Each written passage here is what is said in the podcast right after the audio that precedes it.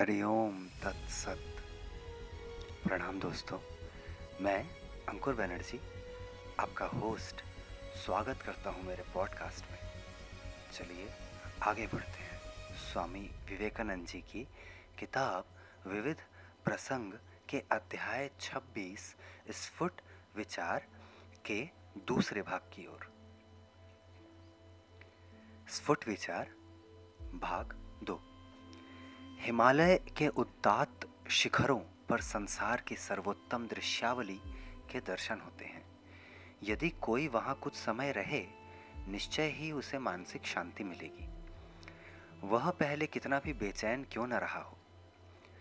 सामान्यीकृत नियम का सर्वोच्च स्वरूप ईश्वर है। एक बार जब इस नियम का ज्ञान हो जाता है तो बाकी सब उससे शासित के रूप में समझाया जा सकता है। गिरते हुए पिंडों के लिए न्यूटन के गुरुत्वाकर्षण सिद्धांत का जो महत्व है, वही धर्म के लिए ईश्वर का। हर उपासना सर्वोच्च प्रकार की प्रार्थना से विरचित होती है। उस मनुष्य के लिए जो ध्यान या मानसिक उपासना नहीं कर सकता, पूजा या विधि पूर्वक उपासना आवश्यक है। उसे साकार वस्तु अवश्य चाहिए। केवल वीर ही निष्कपट हो सकते हैं। सिंह और लोमड़ी की तुलना करो। ईश्वर और प्रकृति में जो शुभ है, केवल उससे प्रेम तो एक शिशु भी करता है। तुमको भीषण और पीड़ा भय से भी प्रेम करना चाहिए। एक पिता शिशु से उस समय भी प्रेम करता है, जब वह उसे तंग करता है। श्री कृष्ण मानव जाति की रक्षा के लिए अवतरित ईश्वर थे। गोपी लीला भक्ति धर्म की पराकाष्ठा है, जिसमें व्यक्तित्व अंतर्हित हो जाता है और ईश्वर से संपर्क होता है। इसी लीला में श्री कृष्ण ने वह दिखाया है, जिसका उन्होंने गीता में उपदेश दिया है। मेरे लिए अन्य सभी बंधन छोड़ दो। जाओ और भक्ति को समझने के लिए वृंदावन लीला की छाया में शरण लो। इस विषय पर बहुत से ग्रंथ विद्यमान हैं। यह भारत का धर्म है। हिंदुओं की अधिकांश संख्या श्री कृष्ण का अनुसरण करती है। श्री कृष्ण दीन, भिक्षुक, पापी, पुत्र, पिता, पत्नी और सभी के भगवान हैं। वे घनिष्ठता पूर्वक हमारे सभी मानवीय संबंधों में प्रविष्ट होते हैं। हर वस्तु को पवित्र कर देते हैं और अंत में हमें मुक्ति तक ले जाते हैं। वे ऐसे ईश्वर हैं जो विद्वान और दार्शनिक की दृष्टि से तो ओझल हो जाते हैं, किंतु शिशुओं और अज्ञानियों के समक्ष प्रकट होते हैं। वे श्रद्धा और भक्ति के ईश्वर हैं, विद्वत्ता के नहीं। गोपियों के लिए प्रेम और ईश्वर एक ही थे। वे तो उसे प्रेम का अवतार मानती थी। द्वारका में श्री कृष्ण कर्तव्य की शिक्षा देते हैं, वृंदावन में प्रेम की। उन्होंने अपने पुत्रों को एक दूसरे को मारने दिया क्योंकि वे दुष्ट थे। यहूदी और मुस्लिम धारणा के अनुसार ईश्वर एक विराट सेशन जज है। हमारा ईश्वर ऊपर से तो कठोर है प्रद हमारा ईश्वर ऊपर से तो कठोर है, पर हृदय से प्रेम पूर्ण और दयामय है। कुछ लोग हैं जो अद्वैतवाद को समझते तो है नहीं, पर उसके उपदेशों को उपहास का विषय बनाते हैं। वे कहते हैं, शुद्ध और अशुद्ध क्या है? पुण्य और पाप में अंतर क्या है? यह सब मानवीय अंधविश्वास है, और वे अपने कार्यों में कोई नैतिक प्रतिबंध नहीं रखते। यह तो पूर्ण शठता है, और ऐसी बातों का उपदेश दिए जाने से बड़ी से बड़ी हानि हो सकती है। यह शरीर पुण्य और पाप हानि रहित पुण्य एवं हानिप्रद पाप रूप दो प्रकार के कार्यों से बना है।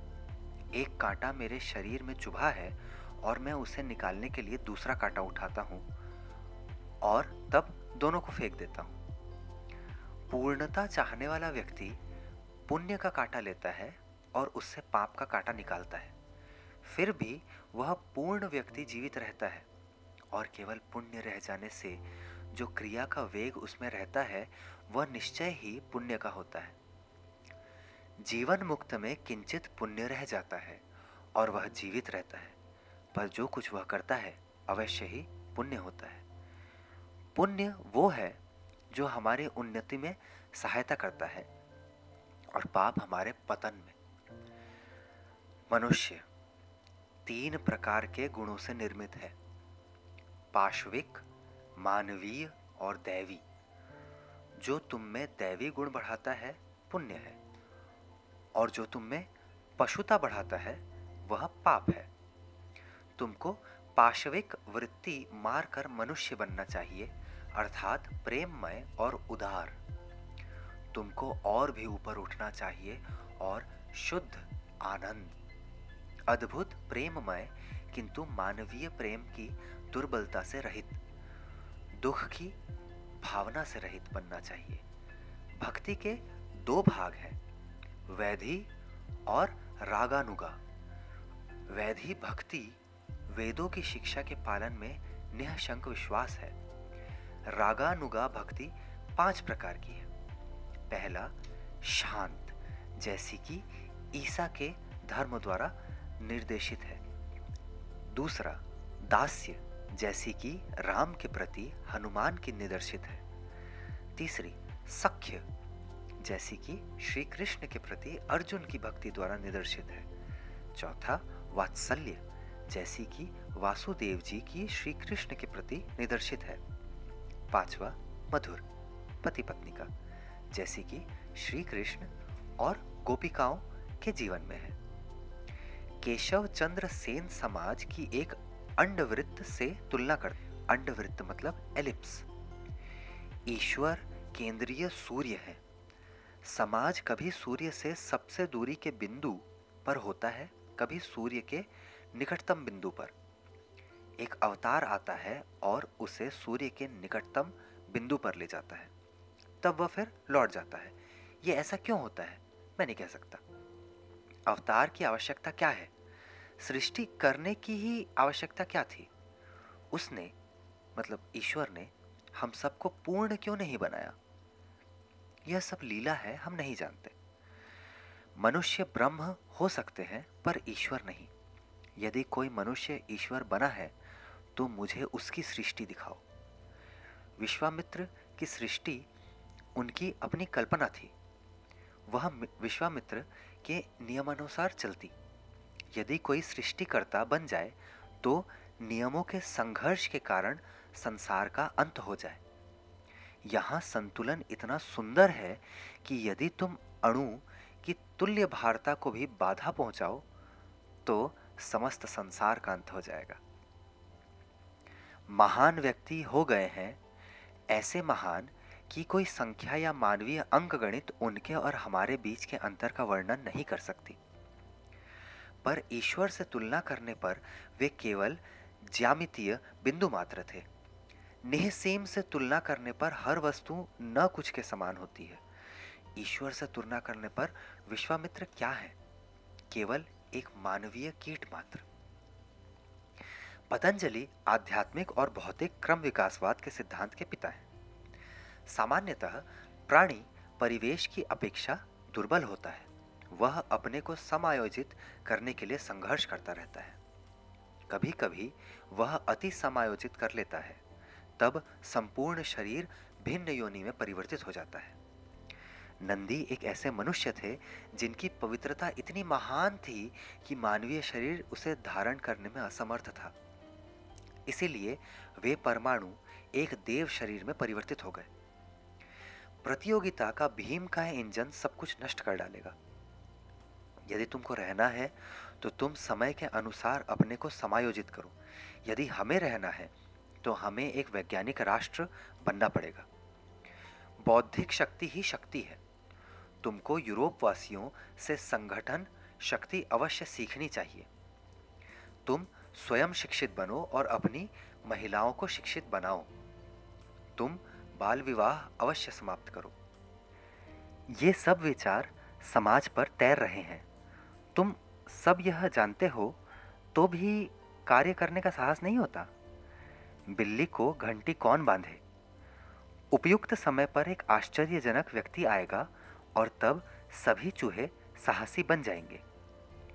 जब कभी कोई महापुरुष आता है तो परिस्थितियाँ पहले से उसके पैरों के नीचे तैयार रहती हैं। वह ऊँट की पीठ को तोड़ देने वाले बोझ का अंतिम तृण होता है। वह तोप की एक चिंगारी होता है। इस बातचीत में भी कुछ है। हम उसके लिए भूमि तैयार कर रहे हैं।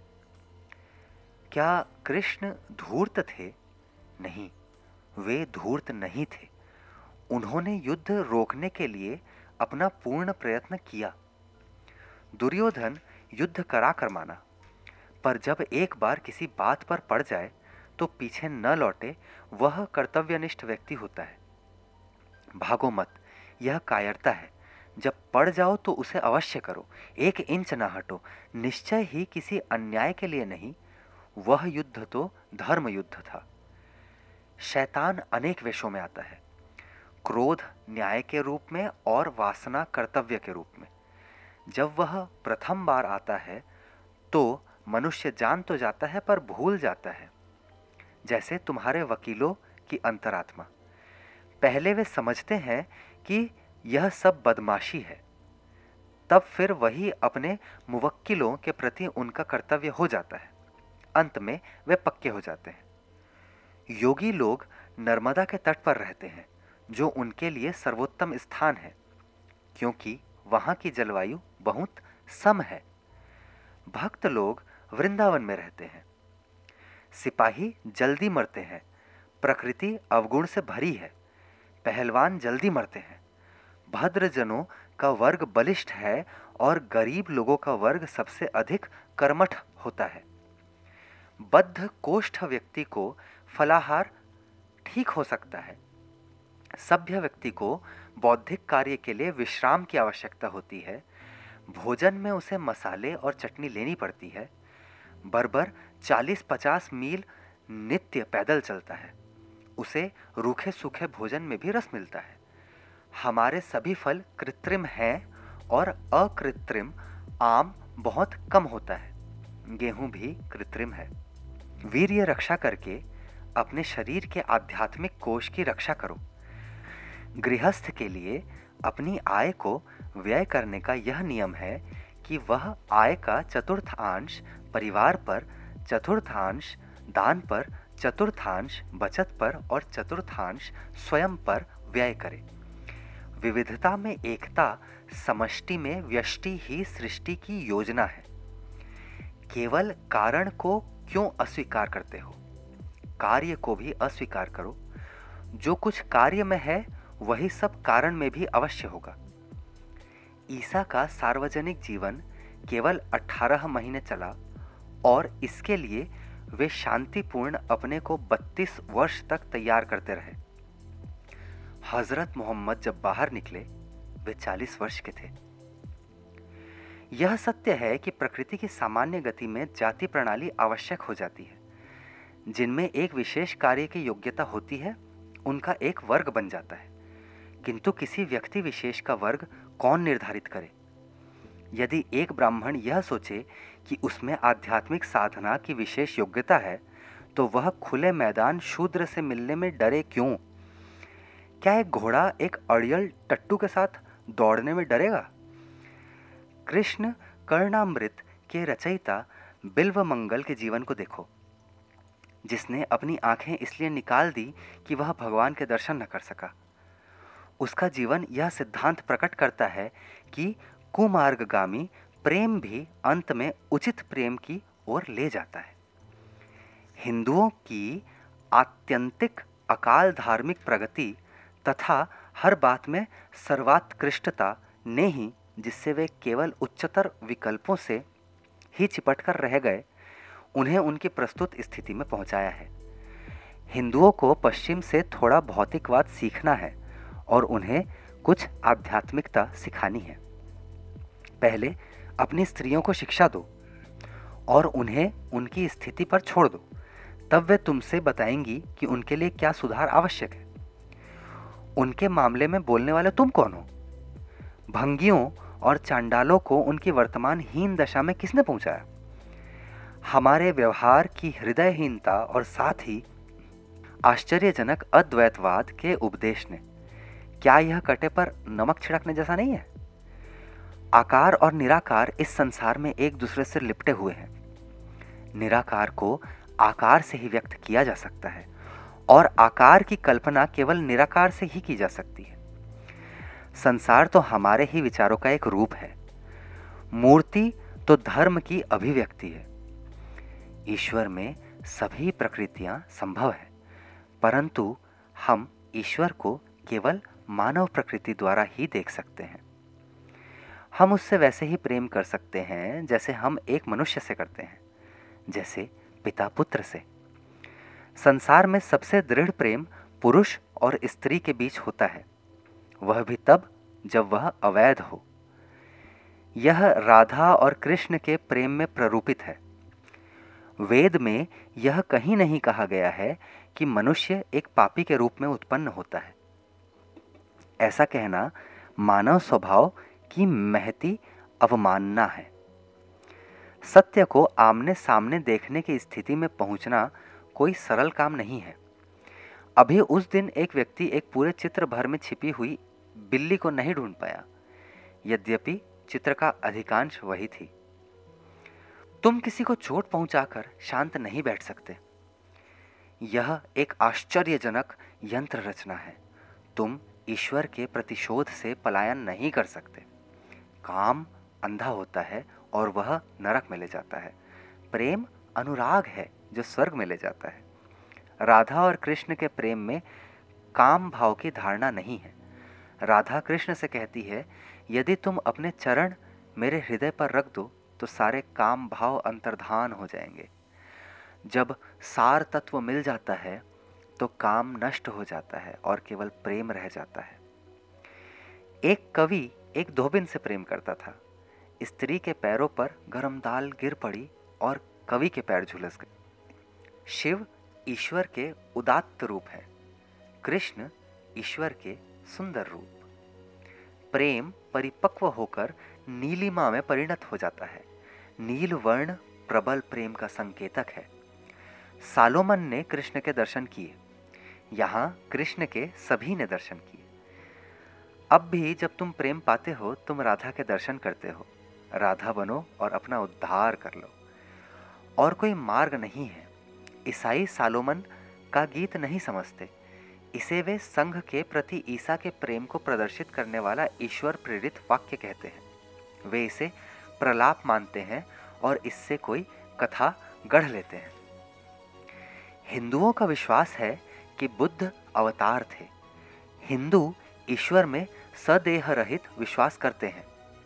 बौद्ध मत यह जानने का प्रयत्न नहीं करता कि ईश्वर है भी या नहीं।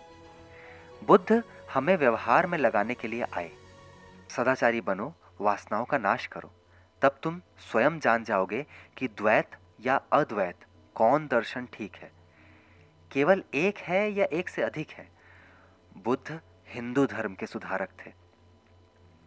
उसी मनुष्य को माता पुत्र के भाव से देखती है, जबकि पत्नी भिन्न भाव से देखती है और भिन्न फल होते हैं। दुष्ट ईश्वर में दुष्टता देखते हैं, पुण्यात्मा उनमें पुण्य देखते हैं। वह सभी रूप स्वीकार लेता है। वह हर व्यक्ति की कल्पना के अनुसार ढाला जा सकता है। विभिन्न घटों में जल विभिन्न आकार ग्रहण करता है। किंतु जल उन सभी में होता है। अतएव सभी धर्म सत्य है। ईश्वर निर्दय है और निर्दय नहीं। वह एक साथ सत है और असत भी। अतएव वह सर्व विरोधाभासी है। प्रकृति भी तो विरोधाभास के समूह के अतिरिक्त और कुछ भी नहीं है। इच्छा की स्वतंत्रता तब होती है जब तुम यह अनुभव करो कि तुम कर्म करने में स्वतंत्र हो, परंतु यह स्वतंत्रता अनिवार्यता का एक प्रकार है। कर्म और विचार के बीच एक निहसीम कड़ी उसके पूर्व, बीच और बाद में रहती है। किंतु कर्म स्वतंत्रता का नाम ग्रहण करता है। किसी प्रकाशमान कक्ष में उड़ते हुए एक पक्षी की भांति। हम स्वतंत्रता का अनुभव करते हैं और अनुभव करते हैं कि उसका अन्य कुछ कारण नहीं है। हम चेतना से परे नहीं जा सकते, इसलिए हम अनुभव करते हैं कि हम स्वतंत्र हैं। हम उसे चेतना से आगे खोज नहीं सकते। केवल ईश्वर ही वास्तविक स्वाधीनता अनुभव करता है। महापुरुष अपने को ईश्वर से तन्मय पाते हैं, इसलिए वे भी वास्तविक स्वाधीनता अनुभव करते हैं। किसी झरने से निकलते हुए पानी के प्रवाह को तुम जल की धारा के उस भाग को बंद कर और सारे जल को झरने में ही संचित रखकर रोक सकते हो, किंतु इससे आगे तुमको स्वतंत्रता नहीं है। किंतु स्रोत अपरिवर्तित रहता है। हर बात पूर्व निश्चित है और उसी पूर्व निश्चय का एक भाग है कि तुम में ऐसी भावना, स्वतंत्रता की भावना होगी। मैं स्वयं अपने कर्म को रूप देता हूँ। दायित्व प्रतिक्रिया की अनुभूति है। कोई निरपेक्ष शक्ति नहीं है। अनिवार्यता जन्य किसी क्षमता का प्रयोग करने की चेतन अनुभूति ही यहाँ शक्ति है। मनुष्य अनुभव करता है कि मैं कर्म करता हूँ। स्वतंत्रता की शक्ति से उसका जो अभिप्राय है, वह यही अनुभूति है। शक्ति के साथ दायित्व संयुक्त रहता है। पूर्व निश्चय द्वारा हमारे माध्यम से जो भी होता है, हम उसकी प्रतिक्रिया अनुभव करते हैं। किसी के द्वारा फेंका हुआ गेंद स्वयं भी प्रतिक्रिया अनुभव करता है।